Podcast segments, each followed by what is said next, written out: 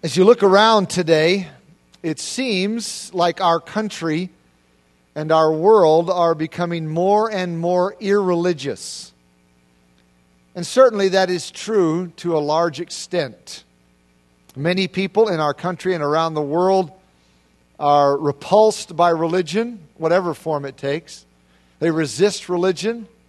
They think religion is the enemy of tolerance. And so, it's a true statement that in some ways our country and our world are becoming more and more religious. I, I don't have to take the time to give you a list of examples to prove that point because you can see it for yourself in life and in culture and in many other ways.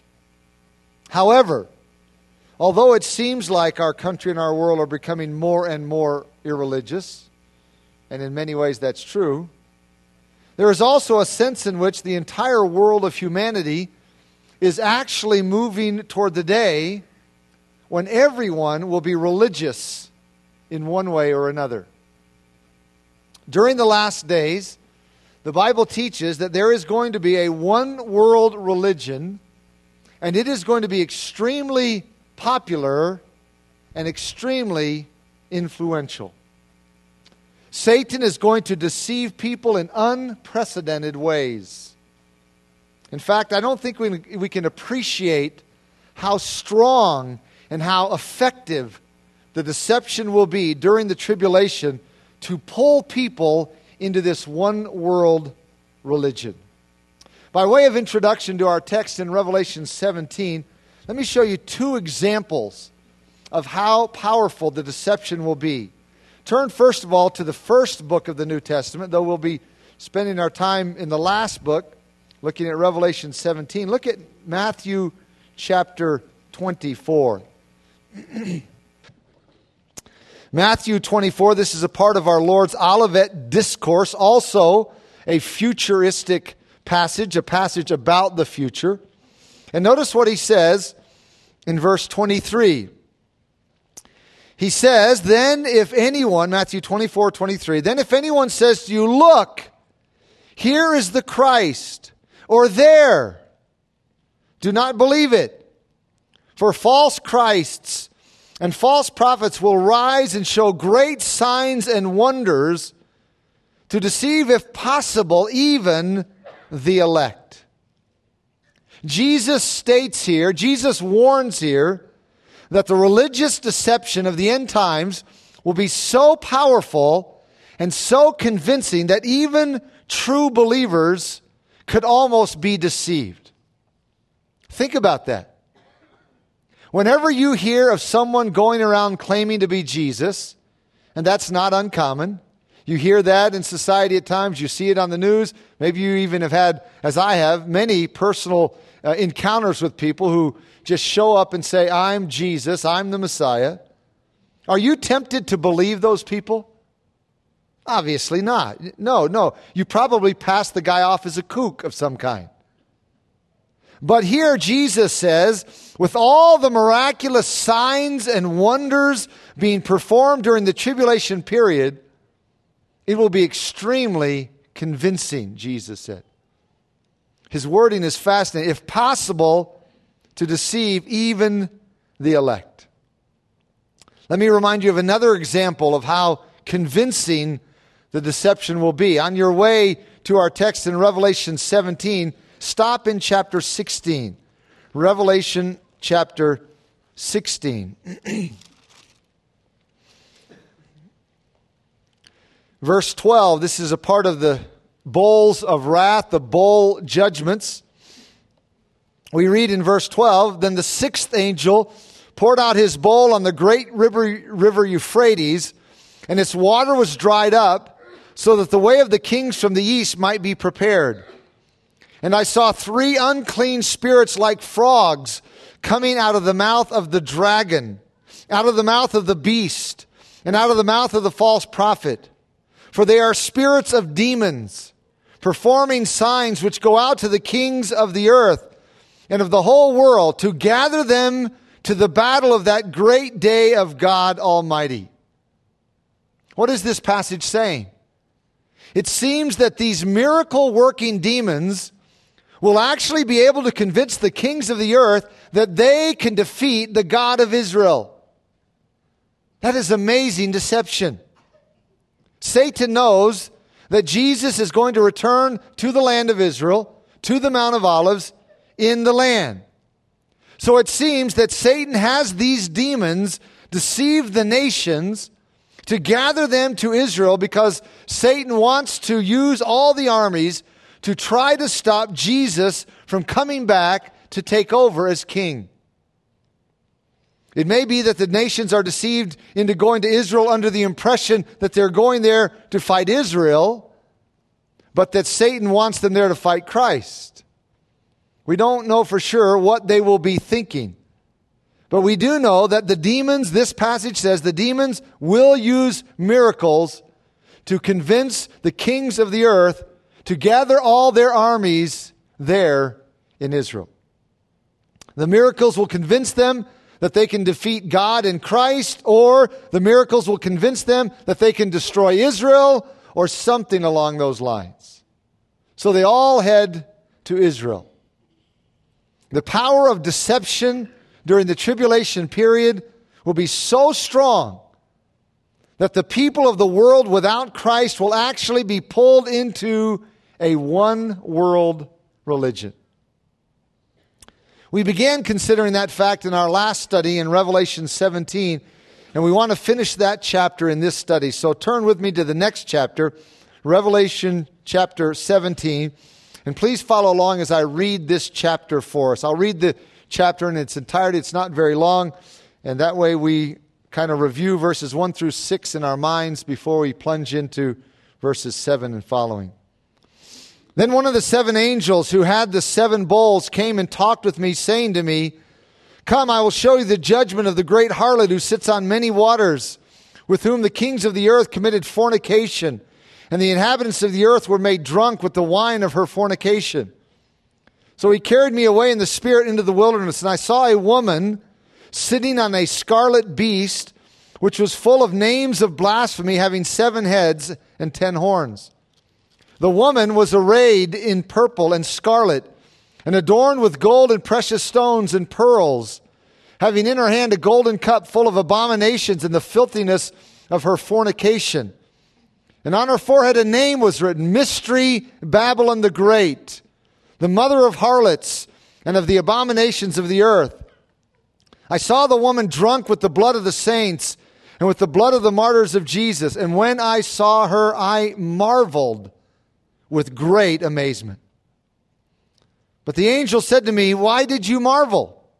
I will tell you the mystery of the woman and of the beast that carries her, which has seven heads and the ten horns.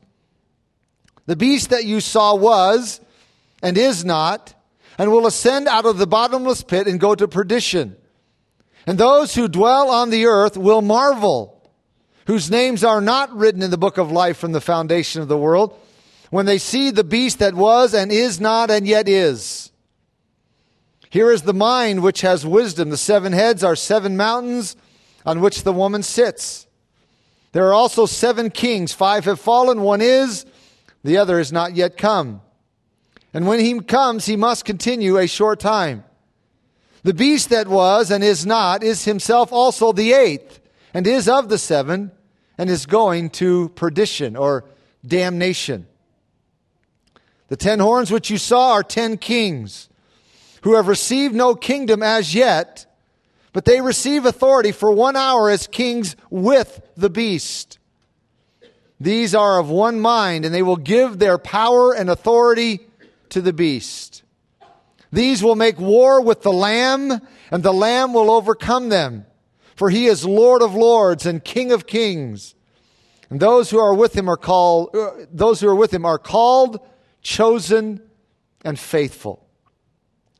Then he said to me, The waters which you saw where the harlot sits are peoples, multitudes, nations, and tongues. And the ten horns which you saw on the beast, these will hate the harlot, make her desolate and naked, eat her flesh, and burn her with fire.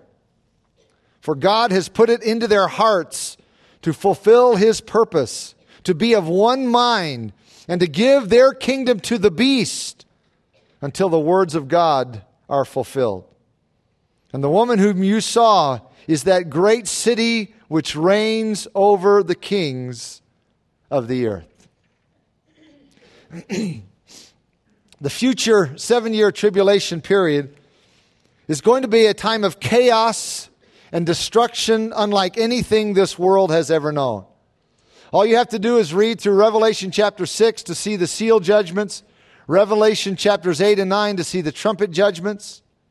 As a result of all of this catastrophe, people are going to be turning to religion for answers to all these catastrophes that will be taking place when the seal judgments are unleashed and the trumpet judgments are meted out upon the earth. Here's the irony. Even though people will be rejecting the truth, hating Christ, blaspheming God, and shaking their fist in defiance of God, yet they will be turning to religion more than ever. Religion will run rampant during the seven year tribulation period. In fact, religion will be a dominant force. That's what we see depicted here in this 17th chapter of the book of Revelation. As we saw last Lord's Day, God calls this future one world religion Babylon the Great. It will be the culmination of all of man's religions wrapped up together, and God will see to it that it is destroyed once and for all. Now, the destruction of Babylon has already been predicted in the book of Revelation in chapter 14, verse 8, and chapter 16, verse 19. But if you look at those passages, you will see that no information is given about what Babylon is or why it will be destroyed. We're sort of just left hanging. Why is Babylon going to be destroyed? What is it? Well, chapter 17 and 18 fill in that void. Chapter 17 and 18 answer those questions. In chapter 17, we were told about the destruction of religious Babylon, and in chapter 18, we were told about the destruction of political slash economic slash commercial Babylon. When God depicts religious Babylon in the first six verses of the 17th chapter, he describes it as a great harlot riding on a beast. As John saw this scene, verse 6 tells us he was amazed and he was perplexed. So an angel stepped forward to explain to him. Verse 7, that's where we pick it up. But the angel said to me, Why did you marvel? I will tell you the mystery of the woman and of the beast that carries her, which has the seven heads and the ten horns. Notice that the angel says that there are, there are two things he is going to tell John about in the following unveiling of information. Two things. He says he will tell John about the woman and about the beast with seven heads and ten horns. But notice, as the chapter unfolds, he flip flops the two. What I mean is, first, the angel tells about the beast in verses 8 through 14, and then he tells about the woman in verses 15 through 18. So as we move into verse 8, John will be told about this beast of the end times. And then when we get to verse 15, John will be told about this woman, this harlot of the end times. So verse 8 begins the description of the beast. The angel tells John, The beast that you saw was and is not and will ascend out of the bottomless pit and go to perdition or destruction or damnation. And those who dwell on the earth, by the way, that phrase in the original text would probably be better rendered earth dwellers. Because it's not merely talking about people who dwell on the earth, it is describing a certain group of people. Earth dwellers as opposed to people with heavenly citizenship earth dwellers, those who are attached to the earth. Those who are earth dwellers will marvel, whose names are not written in the book of life from the foundation of the world, when they see the beast that was and is not and yet is. Well, naturally, this raises the question in our minds to what is this referring? This beast that was, is not, is, and all of those confusing statements. To what is this referring? There are basically two options. Number one, this may have reference to the revival of a dead empire or dead kingdom. There is going to be a revival of ancient Roman Empire or the ancient Western Empire. And that may be what this symbolism is portraying. When the ancient Roman Empire, which has been thought to be dead, is revived, the people of the world may marvel and pledge their allegiance to this new superpower on the scene. But there's another possibility as to what is being referred to in this description. Option number two the Antichrist will be killed or nearly killed and revived. The phrase, as if it had been mortally wounded, is the same phrase used back in chapter 5, verse 6 to refer to the death of our Lord. That is strong evidence for the view that this man will die and somehow be brought back to life. This deadly wound is emphasized several times in the book of Revelation. Go back to chapter 13 for just a moment. Chapter 13 verse 11. John says, Then I saw another beast. This is the second beast. We usually refer to this man as the false prophet. I saw another beast coming up out of the earth, and he had two horns like a lamb and spoke like a dragon. And he exercises all the authority of the first beast in his presence, and causes the earth and those who dwell in it to worship the first beast, whose deadly wound was healed. He performs great signs, so that he even makes fire come down from heaven on earth in the sight of men. And he deceives those who dwell on the earth by those signs which he was granted to do in the sight of the beast, telling those who dwell on the earth to make an image to the beast who was wounded by the sword and lived. So the lying false prophet is going to use this key event to cause all the world to worship the first beast of Revelation 13. And that first beast, we know without any doubt from the description, is a reference to the Antichrist. Several times when John mentions the beast, the first beast, he refers to the fact that he had a mortal wound which was healed. And he does so in our text in chapter 17, as we'll see in, in just a moment. It's interesting to note that back in chapter 11, verse 7, it says that this man comes out of the abyss.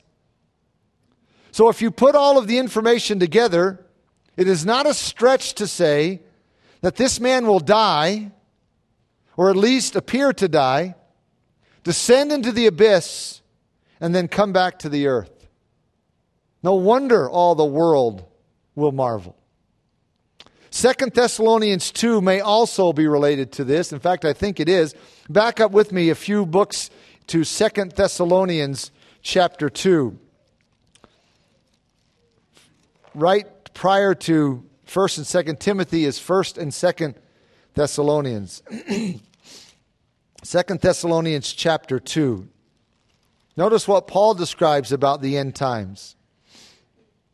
He says in verse 9 of 2 Thessalonians 2 the coming of the lawless one is according to the working of Satan with all power, signs, and lying wonders, and with all unrighteous deception among those who perish, because they did not receive the love of the truth that they might be saved. And for this reason, God will send them strong delusion that they should believe the lie. Notice that. The lie. What is the lie? I believe that it's very possible that a counterfeit resurrection will be the lie, or at least part of the lie that Paul refers to here in verse 11. The world refuses to accept the resurrection of the true Christ, but they will evidently accept the resurrection of the false Christ. In fact, the word, the very word or title Antichrist, not only means against Christ, and we understand that from English, antichrist, antichrist, but the Greek word anti, or that Greek preposition, also means instead of Christ. This man will be embraced by the world instead of the true Christ. We see this man depicted several times in the book of Revelation. For example, in Revelation 13:1, John sees a beast rising up out of the sea. And then he begins to describe the beast and answers the question, what is this beast? Who is this beast? Well, as he describes the beast, it becomes clear that the beast is both a system and a person. The description that John gives in the early verses of Revelation 13 is of the world system of the end times. So the beast is a system, an empire. But at the end of verse 4 of that 13th chapter, the personal pronoun him appears, and the personal pronouns continually used after that. Verse 5 of Revelation 13 says he. Verse 6 says he. Verse 7 says him. Verse 8 says him. So, what is the beast? The beast is the world system headed up by the Antichrist, just as the Third Reich was headed up by Hitler. Several times, John describes this beast as having seven heads and ten horns. We saw that in, as we read through Revelation 17. Seven heads, ten horns. Interestingly, this is the same way Satan himself is described in chapter 12, verse 3. The seven heads probably represent seven successive world empires Egypt, Assyria, Babylon, Medo Persia, Greece, Rome, and then the final kingdom of the Antichrist. The ten horns represent the ten kingdoms that will compose the final one world government. The book of Daniel portrays this idea in a couple of passages. In Daniel chapter 2, for example, there is a huge image of a man, and the ten toes on the feet of the image represent the ten kingdoms that will compose the final one world government. In Daniel 7, there is a vision in which there are ten horns, and from these ten horns comes the little horn, which is none other than the Antichrist himself. In fact, Daniel 7:24 clearly explicitly says the ten horns are ten kings. That's the exact quote from Daniel 7:24. The ten horns are ten kings. So in Revelation 17:7, 7, when John describes the beast as having seven heads and ten horns, there's a sense in which he isn't really giving us something new to try to understand. We already know that the beast of the end times will be a one world government led by a man who himself is the beast. This one world government will be the culmination of all of the world empires of the past, and it will be composed of ten lesser kings or rulers. 10 kings, 10 rulers who will help the Antichrist govern the world. Now go back to Revelation 17 and we'll see this description all fits and comes together with what the angel tells John here. Revelation 17, verse 8. John is told, The beast that you saw was and is not, and will ascend out of the bottomless pit and go to destruction. This is what we've already learned, what we've already seen. The beast or Antichrist will live, apparently die, and go into the, the bottomless pit, the abyss, and then come out again. But John adds that he will eventually go to perdition or damnation or destruction. He will be the ultimate superhuman. He will be satanically inspired and energized and empowered he will seem invincible, but he will be destroyed, as we see in chapter 19. The last half of this verse again tells us what we've already learned. The end of verse 8 says, And those who dwell on the earth will marvel, whose names are not written in the book of life from the foundation of the world, when they see the beast that was and is not and yet is. The world is going to go hog wild after this man. He will be their Savior. He will have the answers concerning why the world is in such chaos from all of the tribulation judgments. The people of this world are going to give their allegiance to this man to the very end. After all, they are going to be in awe of the fact that he was and is not, and yet is. But God's elect will not be deceived. This verse tells us exactly who will marvel. Those whose names are not written in the book of life from the foundation of the world. The earth dwellers will marvel, but not God's elect. God's elect will be faithful to him even though it will cost them dearly. They will be persecuted beyond description in that time period, but by God's grace, they will be faithful to the true Christ to the very end. Verse 9 says, Here is the mind which has wisdom. The seven heads are seven mountains on which the woman sits. By the way, the word mountains here in this verse is often translated in other passages, and rightly so, hills. It doesn't only mean a huge, majestic mountain like Mount McKinley or Mount Rainier. It also has reference to hills. So this seems to be a geographical identification. Do you know of any city which sits on seven hills?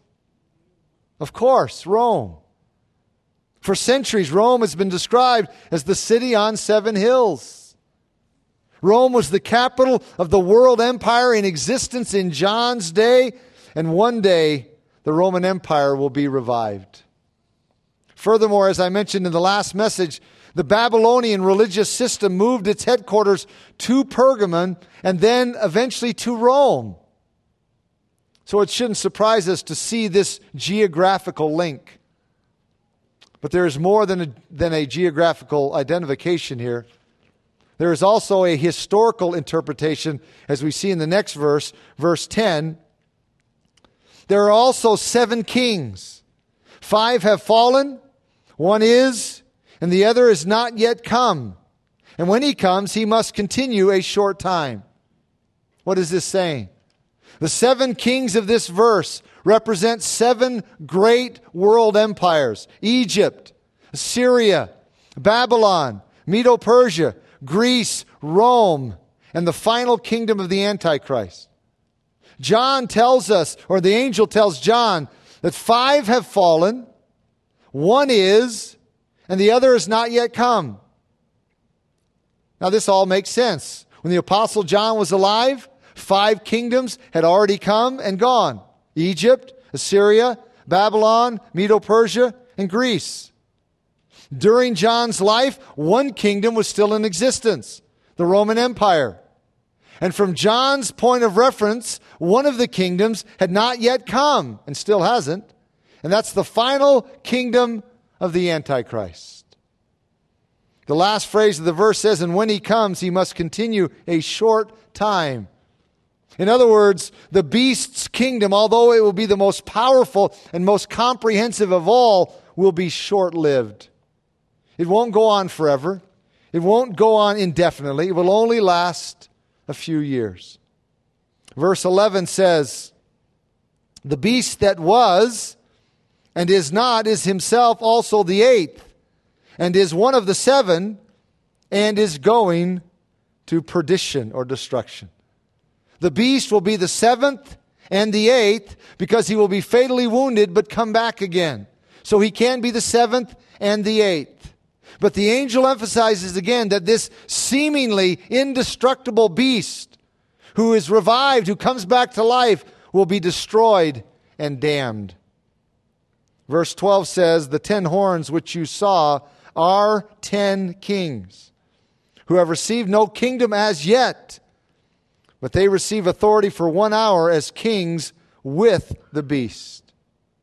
Here again, we have a reiteration of what we've already learned, but because it can be so confusing, the Lord reminds us of it time and time again.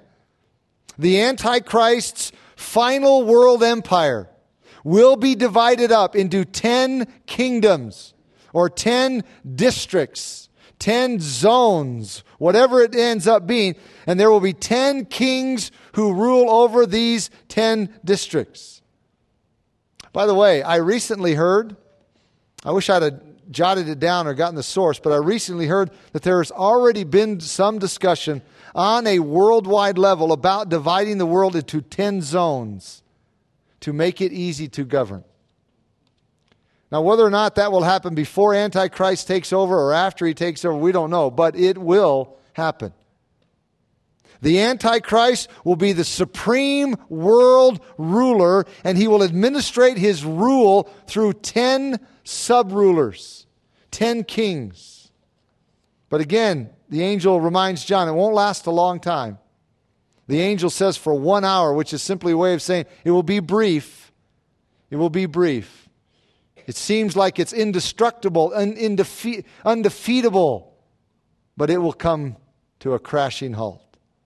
Verse 13 says, These are of one mind, and they will give their power and authority to the beast. The ten kings, the ten rulers, will fully comply with the Antichrist's wishes. They will recognize him, willingly recognize him as the top dog they're all going to have one common goal, one mind, one purpose, and that is the control of the world and the conquering of the one who has the rightful claim as the king of the world, and that is our Lord Jesus Christ. That will be their purpose, their intent, their mind, all in one purpose. Verse 14 says, These will make war with the Lamb, and the Lamb will overcome them, for he is Lord of lords and King of kings. And those who are with him are called, chosen, and faithful. And this is what I mentioned at the beginning of the message. The satanic deception will be so strong that, that there will be a, uh, an, an ability to convince these kings that they can maybe defeat the true Christ. Think about that. That is just absurd. The satanic deception will be so strong during the last days that the kings of the world will actually believe they'll be able to defeat the true Messiah, Jesus. That's why they will all go to Israel in connection with the sixth bowl of wrath, as we saw back in chapter 16. The Antichrist and his rulers are going to make war with the Lamb. Few people who know about the Battle of Armageddon, few Christians who know that there's going to be a battle of Armageddon recognize that that is its purpose. Most people think that Armageddon is just some huge, you know, World War III where everybody's fighting each other. That is not Armageddon. Armageddon is all these armies gathering in Israel to, to make war with the Lamb, to try to defeat the Messiah. They're going to make war with the Lamb, this verse says. Who is going to win? Well, we don't even have to ask the question. The middle of the verse says very simply, and the Lamb will overcome them. It's that simple. There, there really is no battle, as we see in chapter 19. There's no difficulty, no struggle, because he is Lord of lords and King of kings. The Antichrist will be man's greatest king, Satan's greatest king. The ten sub rulers will be right up there with him. But they are nothing in comparison to the one who is Lord of lords and King of kings. And this verse tells us what other verses tell us that when the Lord of lords and King of kings comes back to defeat the Antichrist and all of his hosts, we will come back with him. That's why the last phrase of the verse says, And those who are with him are called, chosen, and faithful. That is referring to us who know and love Christ. This is not a reference to angels. Angels will accompany Christ as a part of the second coming, but this is a reference to us. Nowhere in Scripture are angels said to be called. God's people are called, chosen, and faithful. God chose us in eternity past. He calls us in time and He enables us to be faithful to Him to the end. And when Jesus Christ returns to this earth to defeat Antichrist and all of his hosts, we will come back with him as we see in the actual description of the event in chapter 19. We will accompany him. We will come back with him. Well, once the angel finished this explanation of the beast, he then explained to John about the harlot riding the beast. So, verse 15 turns to the second part of the description. Notice verse 15. Then he said to me, The waters which you saw where the harlot sits are peoples, multitudes, nations, and tongues. As we saw in the last message, the harlot is the false religious system that will dominate the world during the end times. As amazing as it seems, the world is going to come together religiously in the end. All false religion began at Babylon, and it will all come together again. Once the true church has been raptured and taken out of the way, there will be nothing to stop the false church from joining together with all religions as one. This final one world religion will dominate the world, as indicated by the fact that the harlot is, is, depicted or described back in verse 1 as sitting on many waters. And here the angel tells John that the waters are peoples, multitudes, nations, and tongues. So, this final one world religion will be pervasive and widespread throughout the world. In fact, it will be so dominant that the Antichrist and the other kings will go along with it for a while because it fits their purposes of unifying the world. The Antichrist and the other rulers of the world will use this false religious system to unify the world, but in time, they will turn on her and destroy her. Verse 16 says, And the ten horns which you saw on the beast, these will hate the harlot, make her desolate and naked, eat her flesh, burn her with fire. We know from Daniel 9, Jesus' words in Matthew 24, and Paul's words in 2 Thessalonians 2, that at the midpoint of the seven year tribulation period, the Antichrist is going to set up the abomination of desolation in the temple and declare himself to be God. And then as we see back in chapter 13, the Antichrist will demand that all the world worship him. So at some point after that time, the Antichrist and his 10 sub rulers are going to turn on the harlot and destroy her. No more religion. No more competition. All worship must be toward the beast. And that's why this verse says they will make her desolate and naked and eat her flesh and burn her with fire. They're going to turn on the final world religion and strip it of its power, its wealth, its influence, its position, and they will utterly destroy it. As we saw back in verse 4, this false religious system will be very wealthy and very influential. Those are the two things the Antichrist and his rulers want. They want wealth, they want influence, so they will take them from the harlot and destroy her. Now, why is this going to happen? The answer because it is exactly what God wants to happen. Notice verse 17. For God has put it into their hearts to fulfill his purpose, to be of one mind, and to give their kingdom to the beast until the words of God are fulfilled.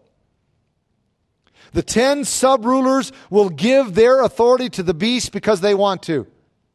The Antichrist and his sub rulers will destroy the harlot because they want to.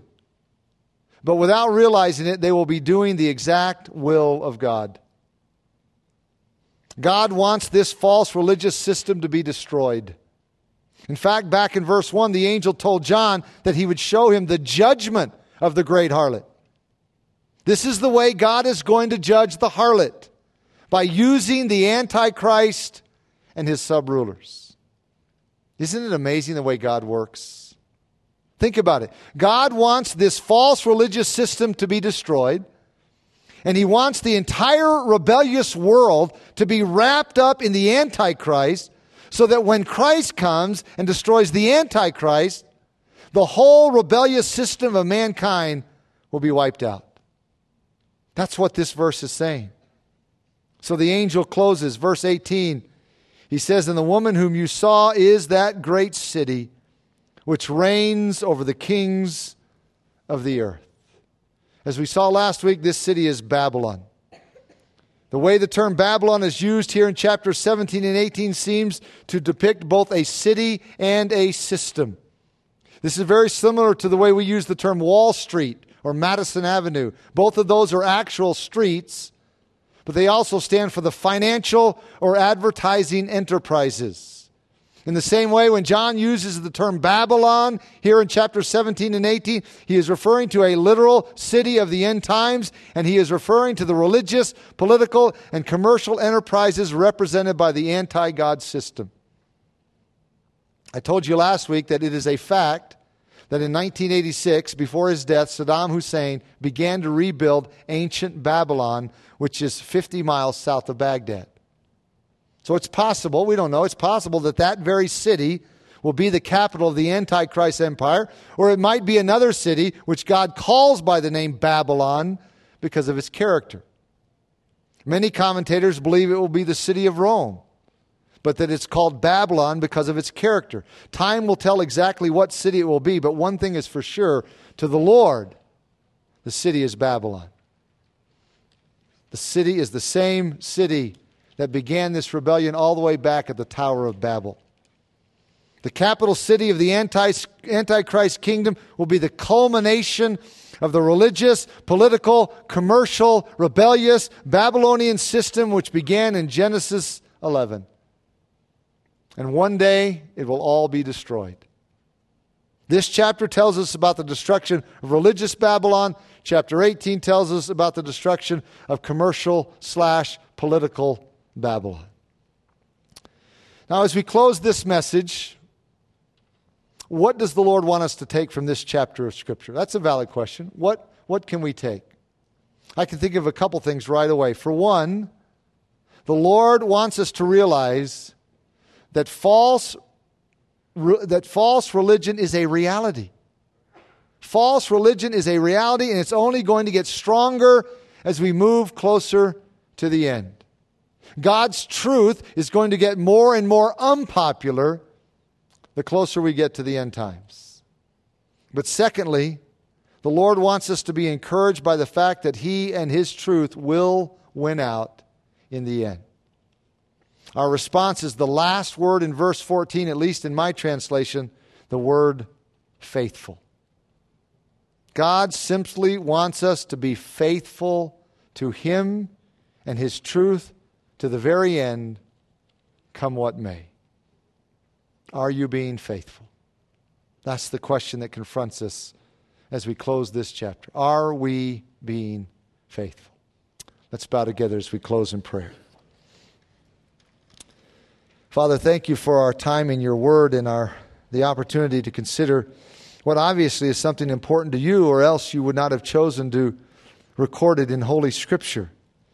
And so, if it's important for you, important enough to reveal and to be included in Holy Scripture, inspired or un- written under the inspiration of the Holy Spirit, preserved, then you want us to at least grapple with it and wrestle with it and seek to understand it the best we can. And though we may have difficulty understanding every single detail, it's very clear to us what this chapter is saying that there is going to be a culmination of religion, as it were, in the end times, all coming together, all under one, as it were, one church, not the true church, not the bride, not the wife of the Lamb, but a harlot church, a false church that will be so deceptive to the people who are earth dwellers of the end times. Grant that we would be true and faithful to you throughout our lives, come what may. Whether we are living close to this time or not, regardless of that, you call us to be faithful to you and your truth. That is always your call on us as your people in every era. By your grace, may that be true of us until Jesus comes, in whose name we pray. Amen.